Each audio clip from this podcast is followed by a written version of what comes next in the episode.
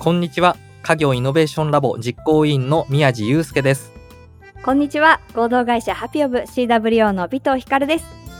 NN 生命がお届けするファミビズラジオ新しい家業の話。この番組では後継ぎと家業、すなわちファミリービジネスに関する様々なストーリーを紹介していく番組です。過去の伝統を受け継ぎながら未来を作り出していく。これからの家業との関わり方を見つけていきましょう。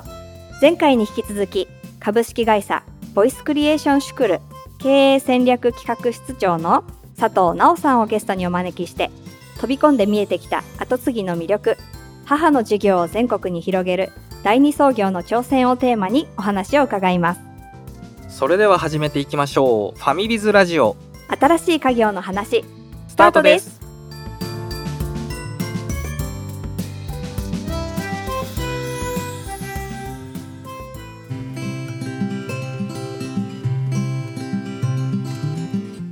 私も家業持ちなんですね。家業を経営してる父と母がいて、造園業と空手の道場をやってるんですよ。私、長女なんですね。帰ったら悩んでる両親がいるわけですよ。ホームページの制作だとかって私がやってるんですけど、なんかね、なおさんみたいに自分が2、3年入ろうとまではならなかったんですよね。そこの違いってなんだろうと思って。もともと母が創業した時って私思春期真っ只中で何をやってるのかもう本当理解不能だったんですね。ただ大学生社会人になって自分も働くようになって母があの年で立ち上げてこれだけの活動を広げていることが、まあ、いかに大変でそしてすごいことかっていうのを社会人としてすごく深く全部が分かってるわけではないんですけども理解するようになりましてすごくいい活動をしているなという実感もあったので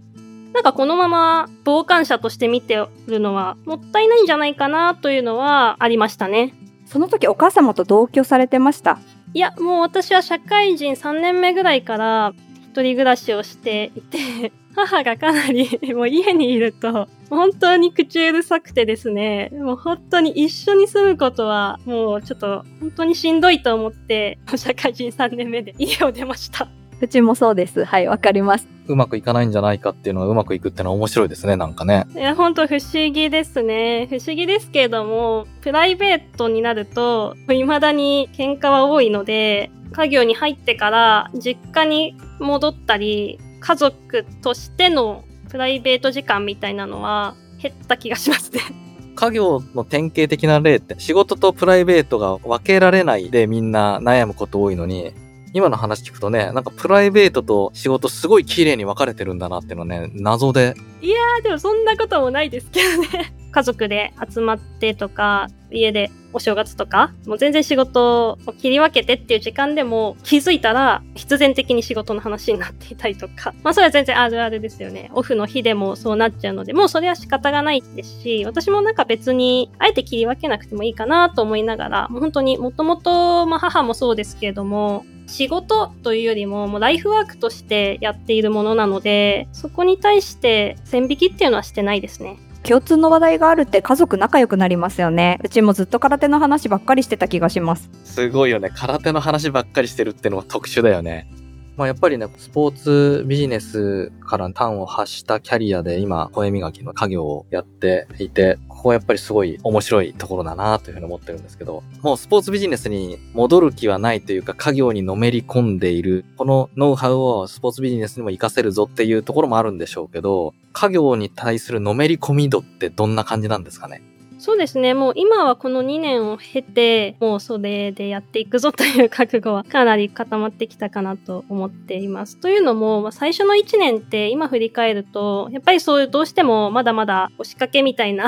自分への甘さみたいなのもあったなと思うんですね。ただ、最初の1年間自分なりにやってみて、うまくいかないこととか、もどかしい思いをたくさんしてきた中で、2年目ぐらいから徐々に自分もその考えて行動するようになってですね、例えばビジコンに挑戦してみたりとか、メディアに出てみたりとか、そんなことをする中で、自分の意識の前に周りからの見られ方が変わってきたんですね。それとともに自分も成長させていただいたというのが正直なところであります。よく家業トークではですね、やっぱ決意と覚悟がね、定まって戻ったとかね、結構キーワード的にね、出てくるんですけど、固まるタイミングってやっぱり戻るタイミングではなくって戻った後にね様々な経験を通して徐々に固まってくるんだろうなというのをですね今の話を聞いてもなんかすごい感じましたね。そういう意味ではもちろん今やっている活動をさらに広げていくっていうのはあるんですけども、非常にこの声磨き自体がめちゃくちゃ汎用性が高いコンテンツだと私は思っているんですね。っていうのは、もちろん講座とか研修っていうのは大前提なんですけども、それだけじゃなくて、様々な産業だとか企業さんとのコラボレーションが本当にしやすいなと思っていて、その先には例えば声磨きを使って、まあ、地方創生とか、地域活性化とか、フレイル予防とか、介護予防とか、いろんな広がりができると思っているので、なんかまだまだやりようはたくさんあるし、そんなことをやっていたら、もうあっという間に年は過ぎていくんだろうなっていう感覚でありますね。やりたいことがまだまだたくさんあるので、今は本当にそれで頑張っていこうという気持ちではあります。ってことは、今みたいなやっぱりヘルスケア、地方創生、介護予防だとかっていうのは、やっていって気づいたことなんですか？もともとシニア向けの健康声磨きという講座は、母が2016年に作って全国で講座講演をしているコンテンツではあります。ただ、それがよりコロナで声が出づらいとか人と会わなくてそういう課題を持ったシニアの方が増えたという背景もあったり誤嚥性肺炎で亡くなる方が増えたりとかそういう社会課題も相まってより一層これをもっとブラッシュアップしたら社会課題を解決できるっていうもう手応えが湧いてきたというところですね。なおさんそのここでやっていくぞって決めるまでどれぐらいかかりました？時間1年半ぐらいかかったんじゃないかなと思いますね。1年半って言ったも最近じゃんって話ですけどね。でもそれこそ先ほどもちょっとお伝えしましたけど、母のキャラがあまりにも強すぎて、我々ベースが埼玉なんですけども、この埼玉で活動を引き続き広げていくのであれば、そこの壁は取っ払わないといけないなと思ってですね。で、そんなことを課題に掲げて活動し始めて、そこの手応えを得たのが1年ぐらい、1年以上かな、かかりましたので、そこで、やっぱり周りからの評価ですとか、客観的な皆さんのお声とか、そういうのを聞きながらですね、自分の思いも、あとまあ会社としてもそういう風に見られる機会が増えて、より一層身が引き締まったというところではありますね。カリスマのね、初代がいると、いい面もあるし、まあ難しい面も出てくるあるあるですよね。ここで行くぞって決めたのにはきっかけがあったんですか？声磨き普及協会とか、こういう名前を背負ってお話をしたりとか、前に出る機会が増えれば増えるほど、やっぱり声磨きの先生っていう目で見られたりとか、さすがですねって言っていただく機会がもう増えるんですね。ただ私自身は今までもう私は裏方なのでっていうスタンスでやってきたんですけれども、もうそうも言ってられないぞという状況の中でですね、自分自身もま努力をしてですね、今まだまだ発展途上ではあるんですけども、そこにしっかりと技術だとか思いをしっかりと乗せている最中というところでありますね。自分が看板として出ていって、周りからの評価もいただくことで何度も経験されてるんですもんね。大きな舞台だとかを経験されて。ビジコンに出たりとか、後継ぎ甲子園は予選を出させていただきましたけれども、思った以上に反響がすごい大きかったんですね。で、私自身、その後継ぎ、カタカナ後継ぎの言葉を知ったのって、本当に半年前ぐらいで、本当に最近なんですよ。家業入ってからも1年ぐらい全くそういう世界とは無縁で生きてきたので。もしかして宮地さんとどこかでお会いになってたりしますか？私が初めて後継ぎの忘年会に参加した時に 初めてお会いして、でも本当に何にも知らない状態で参加させていただいたので、よく言ったなと思うんですけれども。お母さんのキャラが強すぎてっていう話ですけど、ワントップでね、会社の顔出し、声磨きの先生としても顔出しで、講師業ってなるとトップの先生に教わりたいですからね。そうなんです。作った本人でありますし、どうしても私がいろんなところで話をしたとしても、今までだと、本当入社当初は、佐藤さんの娘さんっていう言い方ばかりでですね、なおさんっていう呼ばれ方をほぼしたことがなかったですね。これどうやってなんか移行していくんですか？もちろんビジネスプランコンテストに出てだとかいうのあるんでしょうけど、なんか層が違うと思うんですよ。顧客層とそっちの層と。佐藤さんの娘さんを知ってもらおうキャンペーンというのを私の中で勝手に作ってですね。いろんなところに戦略的にと言いますか、なんか娘もやってるぞっていうムードを作るっていうことをやりました。どうやるんですか、それは？一つは、例えばビジコンに出てとかもそうですし、あとは埼玉市のオンラインサロンみたいなのにも入っているので、そういったところでも外に出て話をする機会をたくさんいただいたりとか、例えば今までメディア対応みたいなところは、うちの代表がインタビューを受けたりとか、生放送出たりとかするところをですね、いや、そこちょっと一応広報担当の私がちょっとやりますっていうふうにですね、行ってみたりとか、やってみたりっていうのをしました。で、そんなことをしていると、まあ、もともと、うちの会社のことを知ってくださっている長年の会社の社長様だとか、既存の受講者の方とかが、そういう活動を見てですね、あ、娘さんもなんか最近頑張ってるねっていうふうに言われる機会をこう増やしていくみたいな活動をですね、しました。自分がどういう人間なのかとか、どういうことを考えて、この活動をしているのか、ただ単に娘だから入ってますっていうことではなくて、どういう思いでやっているのかっていうところをしっかりと伝えてるつもりでも、なかなかやっぱり伝わらなかったなというところがあったので、まずそこを脱却したいなと思って、半年ぐらいかけてですね、活動してました。僕、事業承継三種の神器っていう理論を勝手に作ったんですけどね。僕は農業なんで、大体農家はやっぱり、親父は30年も50年もね、技術畑でずっとやってきて、技術では勝てんと。なので、営業とお金回りと採用を、まず先代から巻き取ってね、自分がやろうと。で、自分のポジショニングを確立して、少しずつね、事業承継していこうぜっていう話をね、しているんですけど、結構佐藤さんの娘さんを知ってもらおうキャンペーンっていうのはかなりそれになんか近しいものを感じるなと思って、今の話で言うとやっぱり広報とかね、なんかすごい、それも三種の神器に匹敵するぐらい重要だなって今ね、ちょっと思いましたね。そうですね。今、宮地さんがポジショニングってお話ししていただいたと思うんですけど、まさにそこで、自己ブランディングじゃないですけれども、自分がこの声磨きを取り巻く環境の中で、どう見られるのがベストなのかとか、じゃあそのためにはどういう活動すればいいのかとか、どう見せていこうかっていうのを、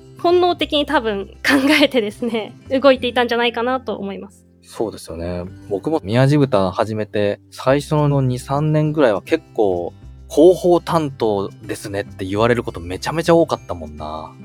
いや、宮地豚立ち上げたの俺だけどね、とかね、密かに思ってたりもしたんですけどね。そうやってやっぱり外に顔を売るというかね、自分の存在感を確立していくっていうのは、まあもしかしたら後継者にとってはすごい大事なことなのかもしれないですね。宮地さんは世代交代されたっていうのを周りが認識するまで何年ぐらいかかったんですか？みんながどういうふうに認識してるのかわかんないですけど、結局うちお客さんがいなかったんで、生産したもの全部市場に出荷してなんでお客さんいなかったんで、お客さんを作って当然お客さん全部僕の知り合いから始まるので、そういう意味では割とスムーズだったんじゃないかなって思いますけどね。お母様もなおさんも我が強いっておっしゃってたじゃないですか。でも、それでもぶつからないコツみたいなものが、二人で共通のルールみたいなものがあったりとかするんですか？正直ルールは全くないです。ただ、私たちの場合はですけれども、母の得意分野と不得意分野、そして私の得意分野と不得意分野が、本当に真逆と言いますか、お互いの得意不得意をうまく互換し合える能力を持ち合わせているっていうのがぶつからないポイントなのかなと今思っていて、母は非常にアイディアですとか、0から1を作るっていうところがすごく長けているんですね。まあ、先見の目があったりとか、そういったところって本当にすごいなと思うんですけども、一方で、できないこともたくさんあってですね、そこをうまく私が受け皿となってフォローしているというところはありますね。組織づくりだとか、実務的な部分とかね、そういうところあるあるですね。母も自分が苦手とかできてないっていうところをフォローしてもらってるっていうおそらく自覚もあると思うので、そこに関してはちゃんと感謝お互いし合ってですね、やっていけてるので、あんまりぶつかってないんじゃないかなと思います。すべてのことに干渉したいわけではなくて、もうここの部分はなおさんお願いっていうような形で。そうです、そうです。特に新規事業に関しては、あまり、もちろん一緒に考えてはいるんですけれども、もうベースだけ作ったらあとはよろしくっていう感じでですね、今任せていただいていたりとか、あと、実は今年からスポーツチームとこの声宮城のコラボレーションっていうのを密かに水面下で進めているんですね。それももう全く母は打ち合わせとかには入っていないので、好きなようにこの声宮城をちゃんと広めるっていうことは前提としてそのために何をするかっていうそこの前提が多分あるので、もっと知られていないこの重要性、喉を鍛えるとか、日本の学校では学ばない声の出し方、話し方をちゃんと伝えていこうよっていう、そこの前提があるので、進め方に関してぶつかることはあまりないかなと思います。綺麗に役割分担ができててね。今とからそうですね。えー、しかもスポーツの業界に入っていかれるんですね、なおさんまた。1年目ではできなかったことをですね、2年かかりましたけれども、やり始められる土台ができたなというところです。おめでとうございます。やっぱり嬉しいものですか？スポーツ業界で。嬉しいは嬉しいんですけれども、ただなんか感覚としては、もっと自分の中では嬉しいみたいな感覚が出るのかなと思っていたんですけれども、今、その声磨きをいろんな声磨きかける〇〇で広げる一つの方法としてのスポーツなので、なんかそういう意味では、もちろん嬉しいんですけれども、割とフラットに見ている自分がいるなと思ってます。もうすっかり家業の人間ですね。おー、別人ですね。なので、まあ嬉しいんですけれども、で、すごくこれは広めていきたいし、需要もあるっていう確信もあるんですけれども、結構冷静にいる自分もいたりして。なおさんに最後の質問、家業持ちのリスナーの皆様にメッセージをお願いできますか？正直私はファミビズラジオにまだ出るような身分じゃないと思っていて、本当に今日は大恐縮して参加したんですけども、今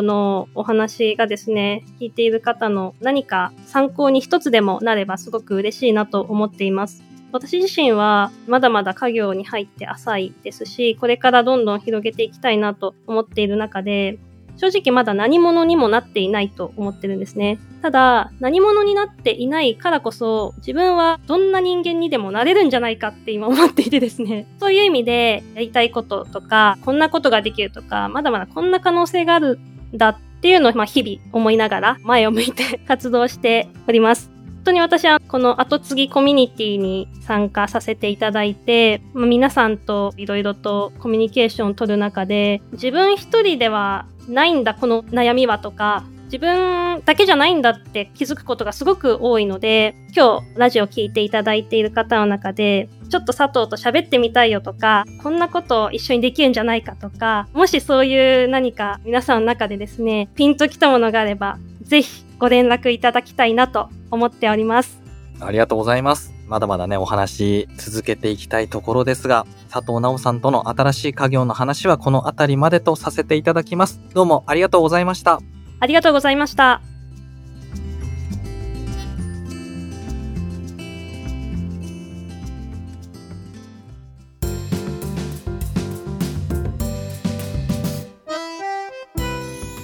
ファミビズラジオ新しい家業の話、エンディングのお時間となりました。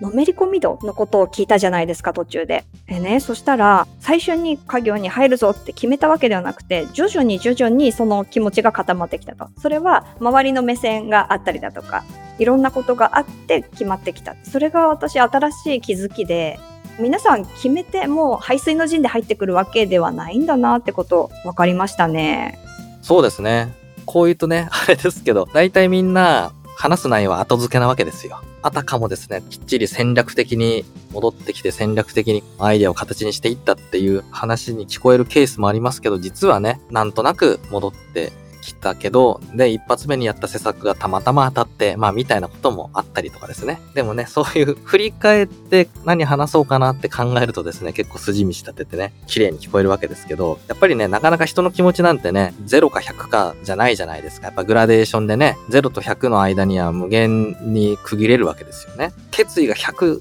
で定まらないと帰れないっていうわけではないわけですよね。むしろ、先代が急に倒れて帰ってきてくれって言われてですね、気持ちの整理がつかないまま戻ってきて、見事に立て直すっていうケースも多いわけですから。いや、きっかけなんて何でもいいんだなと思いましたね。なおさん、お母さんが大変そうだから、まあ、2、3年手伝ってあげようかなっていうきっかけですもんね、最初は。でもね、いざ戻ってきたらね、非常にやっぱり家業の魅力だとか、お母様が立ち上げた事業の素晴らしさだとかがね、やっぱりより深く理解できたというところと、役割分担が綺麗にできたと。まさにお母さんの得意分野と自分の得意分野が違う。お母さんは01にするのが得意。で、なおさんはきっとね、一重が組織化だとか事業を拡大していくだとか、そういうのがね、非常に得意な人で、やっぱりスポーツビジネスでマーケティング学んできたというところもね、非常に強みとして生きてくる分野じゃないかなというふうに思うんですよね。そういう意味でね、いろんな要素がカチッとはまって、だんだんね、自分もメディアに露出していったりだとかね、いろんな人から声をかけられるようになっていき、ああ、自分の転職ってここなんだという思いが少しずつ募っていったということなんですかね。決めきるまでその環境づくりっていうのも佐藤さんお上手だなと思っていて娘さんを知ってもらおうキャンペーンをしたりだとかいろんなこと自分で動かれてましたよねそうですね。やっぱり主体的に動かないと、どんな仕事もそうですけど、自分の居場所って確立できないですよね、やっぱり。主体的にならないと楽しくないですよねいやーまあ本当そうですよ。そういう意味でどうすればね、まあ楽しく仕事ができるのか、自分がね、より貢献できるのかっていうのをね、いろいろ考えて、いろんな施策をね、試していったんでしょうけど、そのうちのやっぱ一つがね、お母さんの自営業からどう脱却していくのかっていうところもね、ありますけど、そことやっぱり自分の居場所をどう確立していくのかと、自分のね、強みをどう活かしていくのかというのがですね、うまくハマったっていうかもちろん狙ってね、パズルのピースがね、どうすれば自分がうまくハマるのかっていうのを調整しながら、今の立ち位置をね、確立されたんじゃないかなと思いますね。最初はね、迷って半信半疑で入った家業もですね、やっぱり自分の仕事ぶり次第でいくらでも自分の立ち位置は確立できるっていうところですよね。そうですよねいい事例を見せていただきましたよね実家に戻ろうか迷っている、まだ見ぬ後継ぎの方にとってもね、非常にいいお話だったんじゃないかなというふうに思います。次回はですね、アーストラベル水戸株式会社代表取締役の尾崎清彦さんをお迎えします。ぜひお聞きください。そしてリスナーの皆さんのご参加もお待ちしております。番組のハッシュタグはカタカナでファミビズカタカナでファミビズです。番組のご感想はもちろんリスナーの皆さんの後継ぎの話や私たち二人へのご質問なども大歓迎です。一緒に家業について語り合いましょう。ツイッターでのコメントお待ちしております。NN 生命がお届けする番組ファミビズラジオ新しい家業の話。お相手は家業イノベーションラボ実行委員の宮地祐介と合同会社ハピオブ CWO の尾藤光でした。また次回お会いしましょう。